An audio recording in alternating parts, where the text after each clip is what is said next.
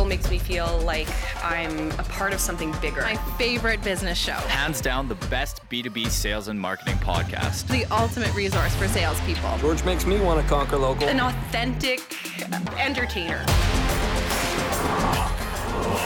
Conquer Local with Vendasta. Here's George Leith.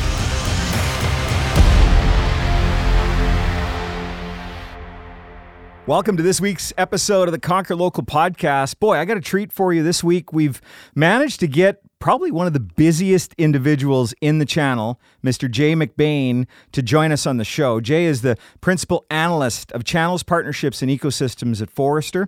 He has a long career in the IT channel. He was just awarded the Channel Influencer of the Year. And uh, Jay always brings the heat um, he recently has written an article that is uh, taking a lot of heat or getting a lot of attention around, you know, the whole distributor model and how that thing might not be a thing in the coming years, or definitely not a thing the way it is today.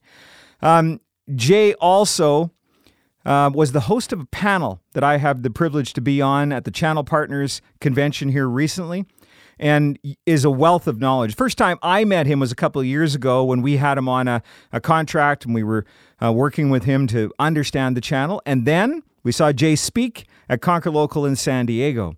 So, Jay McBain, great Canadian guy who now actually lives in West Palm Beach. That doesn't suck. We're going to have him next on the Conquer Local podcast.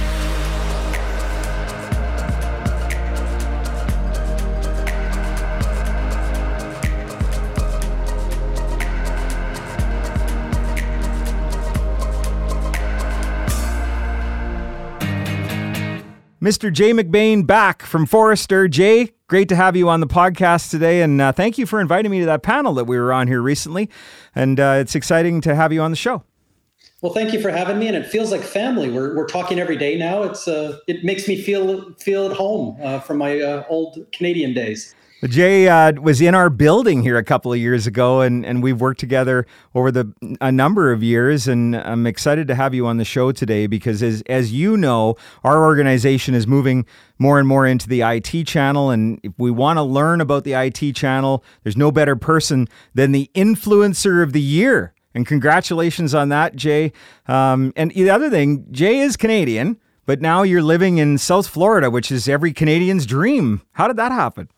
Yeah, I get asked probably a dozen times a day, like, "Hey, where where are you dialing in from?" And I always have to, you know, I can't answer the question just with the city because I always have to preface it with, "I'm a Canadian living in Southern Florida." So wherever they are, up in Northern Europe or in Russia or wherever they're calling in from, I, I want to make them feel that I grew up with ten feet of snow and I'm not bragging about the palm trees and the ocean like lapping up at my feet right now. Okay, okay, you're rubbing it in. You're rubbing it in. Um, you work for a company called Forrester, and I'd love for you to give us the overview of what your role is because you know I, I think I know because we've we've worked together, but I'd love to hear it again just so our audience can hear it and and it will resonate for me again. Yeah, so uh, Forrester is really interesting. It's an analyst firm, and you may have heard of Gartner, you may have heard of IDC, and, and companies like that, and you know, I didn't know a lot about it, um, you know, earlier in my career, but later in my career, you know, analysts are people that are provocative. You know, we're not the media, which you know just regurgitate press releases and you know put nice headings on the front cover so that we get sponsorship. We're actually the opposite. My you know tagline here, my corporate tagline is "Be bold." The the one before it was challenge thinking and lead change. You know, so last week when I you know write a piece about distribution that was you know, very, very punishing, you know, other than some cease and desist letters and other things. Um, that's what I'm encouraged to do. And none of it was un- non-factual. And you know, if we were challenged on a fact that we got wrong, we would definitely, you know, correct it and put out a public apology and everything else. But the point is, let's look at this industry and let's not, you know, sugarcoat it like maybe an industry association would or a magazine would. And let's maybe you know talk about the elephant in the room and, and, and, things like that and it actually once you make people mad it turns around into can you you you, you talk about 10 things here can you unpack it through my lens and what should i do going forward you know it's interesting because I've been watching and I saw the I saw the document. I read read it through and we we don't need to get into it. Maybe we could just pin it uh, in the broadcast. But I want to tell you, and you know my background being in the media business for a good part of my life. And then I arrive at Vendasta, I meet Brendan King, and you know I'd known him for a long time, and, and I met him and understood what they were doing. And and part of the reason why I came was I knew how to speak media because that was some of the first customers we were dealing with. And and I bet you there are some folks in the you know the the yellow page business, the newspaper business, that would love to have had a Jay McBain back in the day, um, calling the baby ugly, um, and and giving them a wake up call because you know there was a news story here recently, and again, depending on when you listen to this, but there was a news story recently. Um, DexYP Thryv just bought Sensis in Australia for two hundred forty-seven million dollars. Like that, that was a multi-billion-dollar business that was picked up for two hundred forty-seven million dollars. And you know, we all know that there was a lot of challenges there. But at back in the day when I was selling radio ads against the Yellow Page folks that would get all the budget, that they never thought that they could be in this spot. And you know, you you are challenging folks um, to think differently and and to wake them up because the world is changing. And if you just stay in this lane that you are you may end up selling for 247 million when you were a multi-billion dollar business. Am i overstating that? No and i mean to go back to your media example when i moved from canada uh, 11 years ago in 2009 i wrote the biggest magazine in our industry is called crn uh, channel reseller news. I wrote them a 2.1 million dollar check that year. You know my boss got on the front cover. We took the back page of the advertising. We got on the top you know we won every award that year. The next year i cut them a $200000 check. And what i didn't realize at the time is that my counterpart at dell hp cisco microsoft and everybody else cut theirs by 90% the same day so that business went from you know 250 people and you know a 100 million dollar business down to you know selling back to the owners and trying to keep it afloat you know, and, and, that, so, and that was when you were with IBM, right? Yeah, that was Lenovo, but you know, oh, Lenovo, right? IBM uh, 2.0. You know, it, it's a, it's an interesting thing. I remember I'm in Washington with with Brendan. We're at a convention. It was the big newspaper convention, and and what they would do is they would bring all the advertisers in, and um, at the time, the head of advertising for the Miami Herald, I ran into him in the hallway and he had a look on his face like he'd just been punched in the mouth. And and I was like, Sam, what's going on? And, and he says, We got to go have a drink. So we went to the lounge and had a drink. And he said, Yeah, I just found out that Macy's and Walmart are cutting their budget by 90% and you know that's a five million dollar account for us. And and the problem was was that there was just this cloud over the entire event because what the newspaper business would do at that event would bring all the advertisers in, pay for them to come, and then the VPs of sales would go in and they get their ad buy for the year. Right. And and that industry just completely changed. So here's why I love the fact that we have you on the show. There's nobody more plugged into the space in the IT channel and understanding. And I remember remember that boardroom we were sitting there and you were on the whiteboard and you were talking about marketplaces. And I I see over your shoulder that graphic that you build every year and and the logos that are on there and, and the folks that are moving into this space. I'd love for you to tell this audience what you believe is about to happen to that distributor model, the IT channel, because of marketplaces and because of technology. Yeah, so we are at a 2009 moment where the advertising industry was in the channel now. The difference, though, now is the channel partners, the vendors, the distributors have a really big opportunity to take advantage of the future. You know, there may be a 90% cut in one place, but there might be a three or 400% opportunity on the other side. Every company in every industry, including media, is becoming a tech company. So with everyone flooding in, there's millions of companies flooding in to this space, and there's an unbelievable opportunity. If you look at just in COVID in the last one year, the biggest spending opportunities by customers in every industry automation number one number two cloud acceleration number three remote topology new future of work and number four customer experience partner experience marketplace those four investments are all technology investments so every company in every industry is being disrupted by somebody from technology, and they're quickly coming in.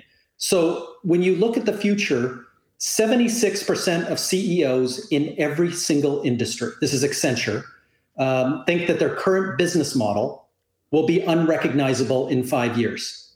The number one reason driving that is ecosystems.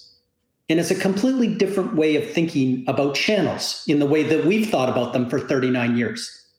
Most channel professionals would equate the channel, the word channel, to a transacting or a reseller based channel where the money changes hands.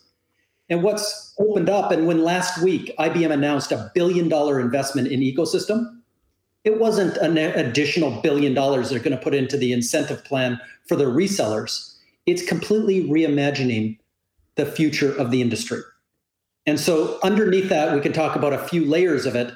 But in the end, I put out a prediction document with 10 predictions. The answer to all 10 is basically marketplace. It's a digital connective tissue for the next decade that will change industries as well as change companies and realign the Fortune 500.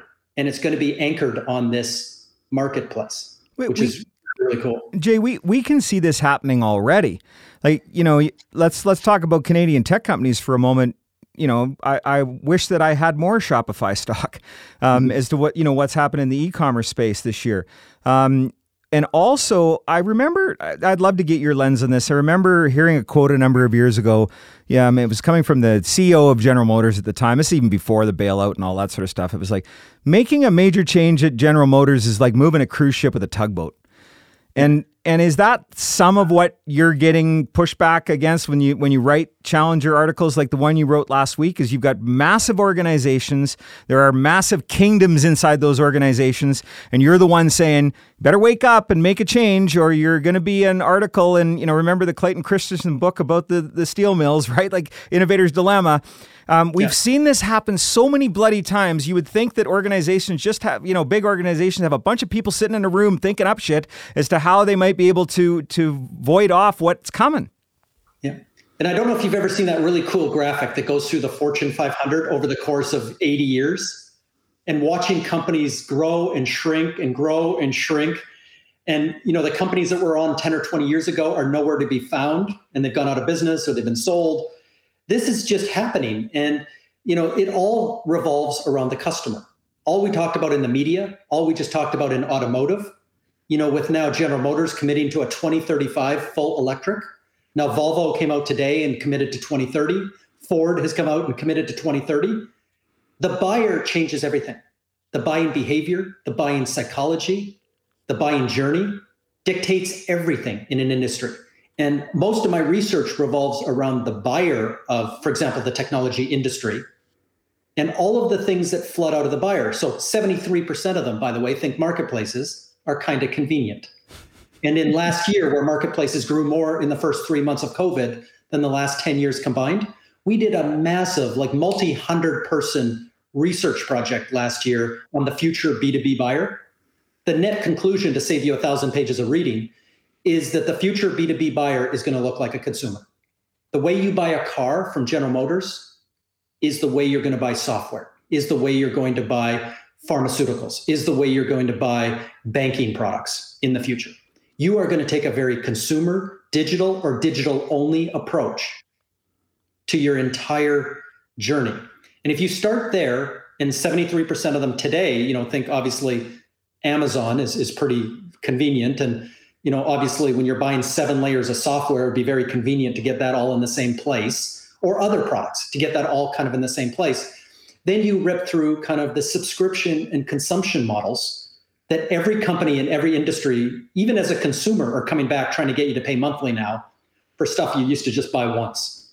And so this whole Netflix model of 12 bucks a month or 20 in Canada um, is is interesting because you're okay because you get a lot of value. You would have dropped 12 bucks on a you know bucket of popcorn, you know, in, in the olden days, and you get a lot more value than a bucket of popcorn.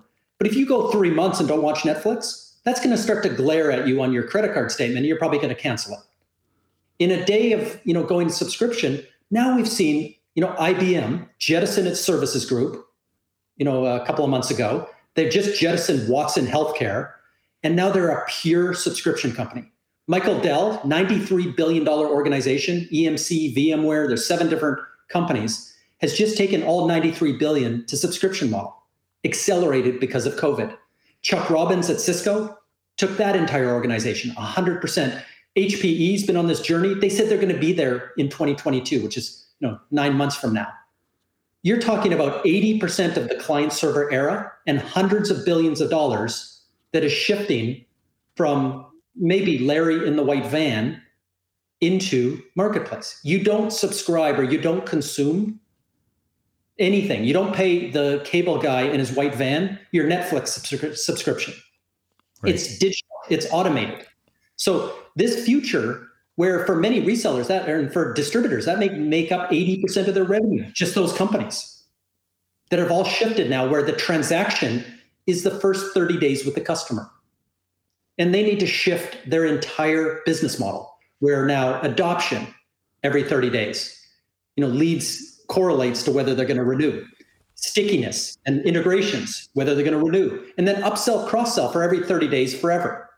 So, this idea that there's a whole new channel that comes after that 30 days that you need to go recruit because it's probably not in your current space.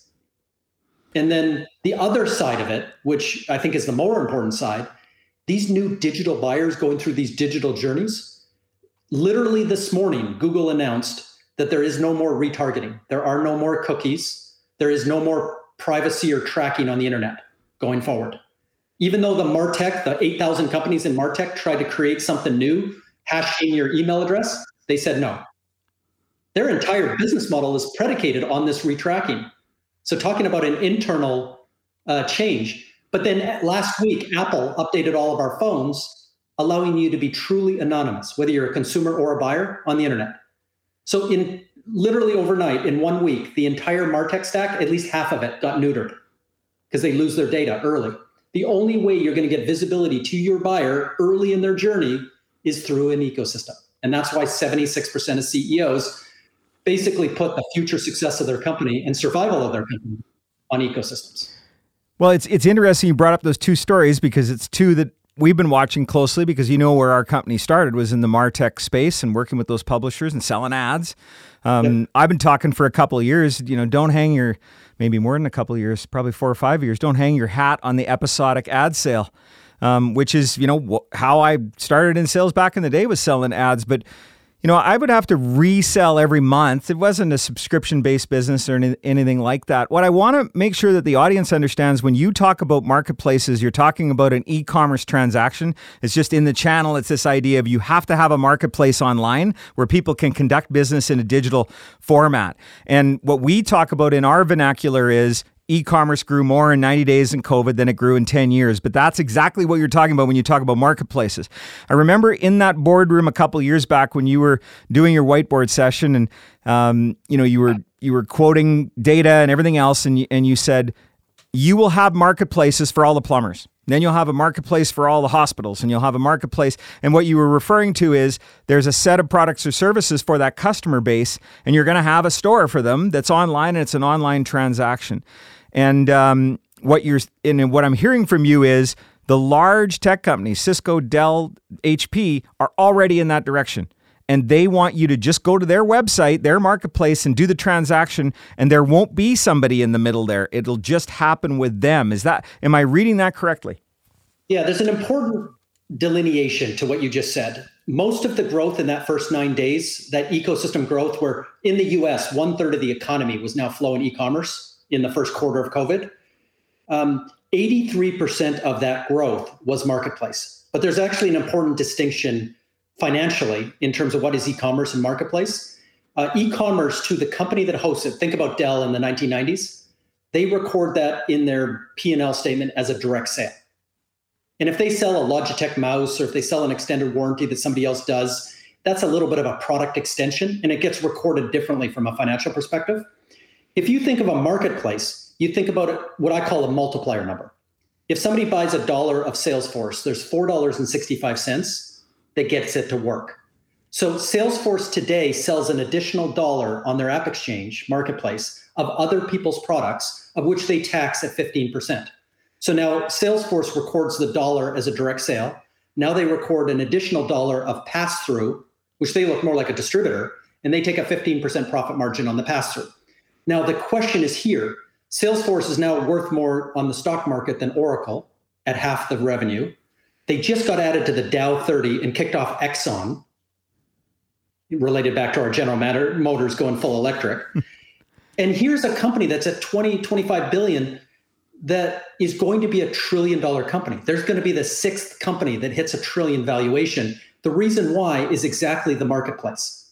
So if you go back and say, if they can tax the $4.65 at 15% and do the math, that actually doubles their revenue overnight. Right. They're bringing on 250,000 partners and putting them on the marketplace so that they can tax hardware, software, and services downstream. So the customer actually pays $5.65 to Salesforce, and Salesforce doles out the money and taxes the entire thing. And so when they double their company in four years and then tax the ecosystem at that same time, they're a hundred billion dollar company. And then the stock market is going to add that, you know, a 10 time multiplier and make them a trillion dollar company. Marketplace is the Wall Street equivalent of how you take this $20 billion company to be worth a trillion it is really, really important. And when IBM spent a billion last week, when other companies are completely transforming themselves, they're all with the lens of how do we get into the trillion dollar club? And it all comes back to ecosystem, subscription, embedded, white labeled, multipliers, and then marketplace as the connective tissue that monetizes and taxes all of it. That's it. That's the entire story of marketplaces that'll be written 10 years from now and the companies that are on the Fortune 500 10 years from now that have all changed will be the ones that have won the platform layer that will have won this equation of where they can own and tax as a federal government would their ecosystem. One of the things I think is interesting is you work with a number of large distributors, and we don't have to look too far. Uh, we can see the acquisition by Apollo of uh, Tech Data, and along with that acquisition was a close to a billion dollar spend to build out you know, I, let's use the term marketplace because at the end of the day, that's what what needs to be there. Um, and then we also see the move at, at Ingram, uh, where you know they bought Odin quite some time ago, but you know we were on that panel with Lincoln Lincoln, um, who is leading Cloud Blue sales, and you know they're they're all in on that. Do you see more distributors moving in that direction? Yeah, it's an interesting story. Like Tech Data was 750 million was was uh, aligned. The person that runs Tech Data, Rich Hume, used to be my boss at IBM. And as the story goes, like in 2004, you know, I was just a you know kid living in Markham, Canada, Ontario, Canada, and here I have a new boss like 17 levels above me named Rich Hume. So I go on LinkedIn and you know, what's this? He's an accountant. I'm like, what the heck is an accountant running a PC company? And then 12 months later, we were sold to Lenovo. So it had already been decided years ago by Sam Palmisano. Rich Hume was the guy to transform and make it happen. Uh, he was put in charge of tech data and given $750 million as an accountant to go figure out this digital connective tissue and to go build out the the ability to do that. Ingram, you know, similar story and things like that. So if you read between the lines, they get it. I mean, what I wrote about distributors last week, it's not that this is new news to them. It just really hasn't been public before. All these stories about Salesforce and distributors, you don't read them in the press because that's not the press releases they're releasing right, right now right. because they have to get there. Well, Jay, you know it's always a pleasure speaking, and you know we've had a lot of uh, a lot of FaceTime here over the last few days with the panel and everything, and um, I, I have always found that you know you're you're ahead of the game, which is you know your job, and you're reading the tea leaves, and, and you're giving a lot of good advice there, and I, I would love for you, you know, you you know our audience of of the Conquer Local podcast now into our fourth season. Um, what advice would you have for those folks that are working with their clients and trying to give them advice on, on what they need to be thinking about as far as their business models? Yeah, the first thing, if I could use the Canadian quote, you know, skate to where the puck is going to be, is understand that a lot of these trends that are underway now and these big announcements that you're seeing almost on a daily basis, understand that 76% of your CEOs you know think that your current business model won't be the one they have five years from now is understanding through your own lens understanding through your own customers outwards what it means. Who's going to surround them at all stages of the journey how you can add value. As a salesperson for example there's now a 51% chance your customer is going to get to vendor selection without wanting to talk to you. Uh, so understanding what that means understanding what it means digitally and then all of the different partnership elements to that 75% of uh, world trade that goes indirectly always be thinking of yourself in terms of who your ecosystem is and how you can get to your customer directly or influence the influencers that get there indirectly. Mr. Jay McBain joining us, Forrester and uh, Channel Influencer of the Year. It's a real privilege to have you on the show and always great speaking to you. I appreciate your time. Thanks for joining us. All right. Thank you so much.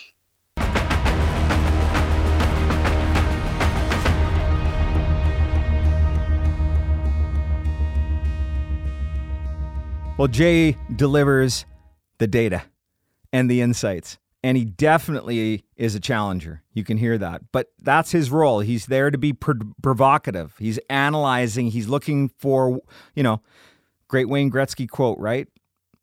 Skate to where the puck's going to be not where it is. And that's what Jay's talking about is where is this space going to be? So back about 7 minutes and 50 seconds into the podcast, he dropped four nuggets for you. Every company in every vertical is becoming a tech company. Remember, the CEO of Domino's Pizza said a number of years ago they're a tech company, and that's when they introduced the pizza tracking app, shows you where the pizza's at. Well, here's Jay's four things that every company in every vertical are going to do to become a tech company. Number one, automations. Number two, they're going to accelerate to the cloud. Number three, remote technology. And then number four, the experience of their customers, that digital customer experience that we've been talking about on the show for a number of years. And remember, 76% of CEOs believe their business model will be different in five years. Okay, George, but Jay was talking about Fortune 500 and Fortune 50 companies, and he talked about Oracle and Salesforce. I am selling to hardware stores, and I'm selling to roofers, and I'm selling to doctors. How, what does this have to do with me? I'm telling you right now, there's a CEO of those companies too. And the CEO is the person that plunges the toilets and shovels the snow and sweeps the leaves off the front step. Those businesses need to understand that their business model will be different in five years. We actually just noticed this happen in the last 12 months, where businesses are like, curbside pickup a year ago in January of 2020, it wasn't a bunch of people advertising for that. And then the world changed. We had a forcing function, by the way, but those changes were happening anyways. It's interesting to hear Jay talk about these large companies and how they are making major moves. And yes, they have the budget and the money and the analysts and people in rooms just thinking up stuff. But we need to encourage our customer base more than ever that they meet, need to move to a digital experience, that they need to move to automation, that they need to move to cloud acceleration, remote technology and a digital customer experience. Remember back a number of episodes ago when our friend Neil Polachek was on the show and he talked about think like an app? Neil was talking about what Jay is talking about today. Every business in every vertical is becoming a tech company. And it's that experience that we love where we know where the Uber is at and we're not wondering if the cab is going to come and pick us up because we can see it right on the thing. We can actually hold it up with the orange little flag and it'll come over and pick us up. We know how long it's going to be. You know, that experience, just think about that. And then how do we give that to the roofer? How do we give that to the plumber? And how do we give that to the person doing extermination? Every business in every vertical needs to be thinking this way. And I'm always inspired listening to Jay because he calls it the way that he sees it. He takes no prisoners. He just lays it on the line, but that's his job. And we need folks like that to help us think different and to think about the unintended consequences of what's happening right now so that we can be ready for it. I hope that you found it as insightful as I did. We're going to have some great links and things inside the notes so you can learn even more. And Jay is a great guy to follow on LinkedIn. I follow him on a regular basis. He's always bringing new insights and new information. Thanks for joining us this week on the Conquer Local podcast. My name is George Leith. I'll see you when I see you. You've been listening to the Conquer Local podcast with your host, George Leith.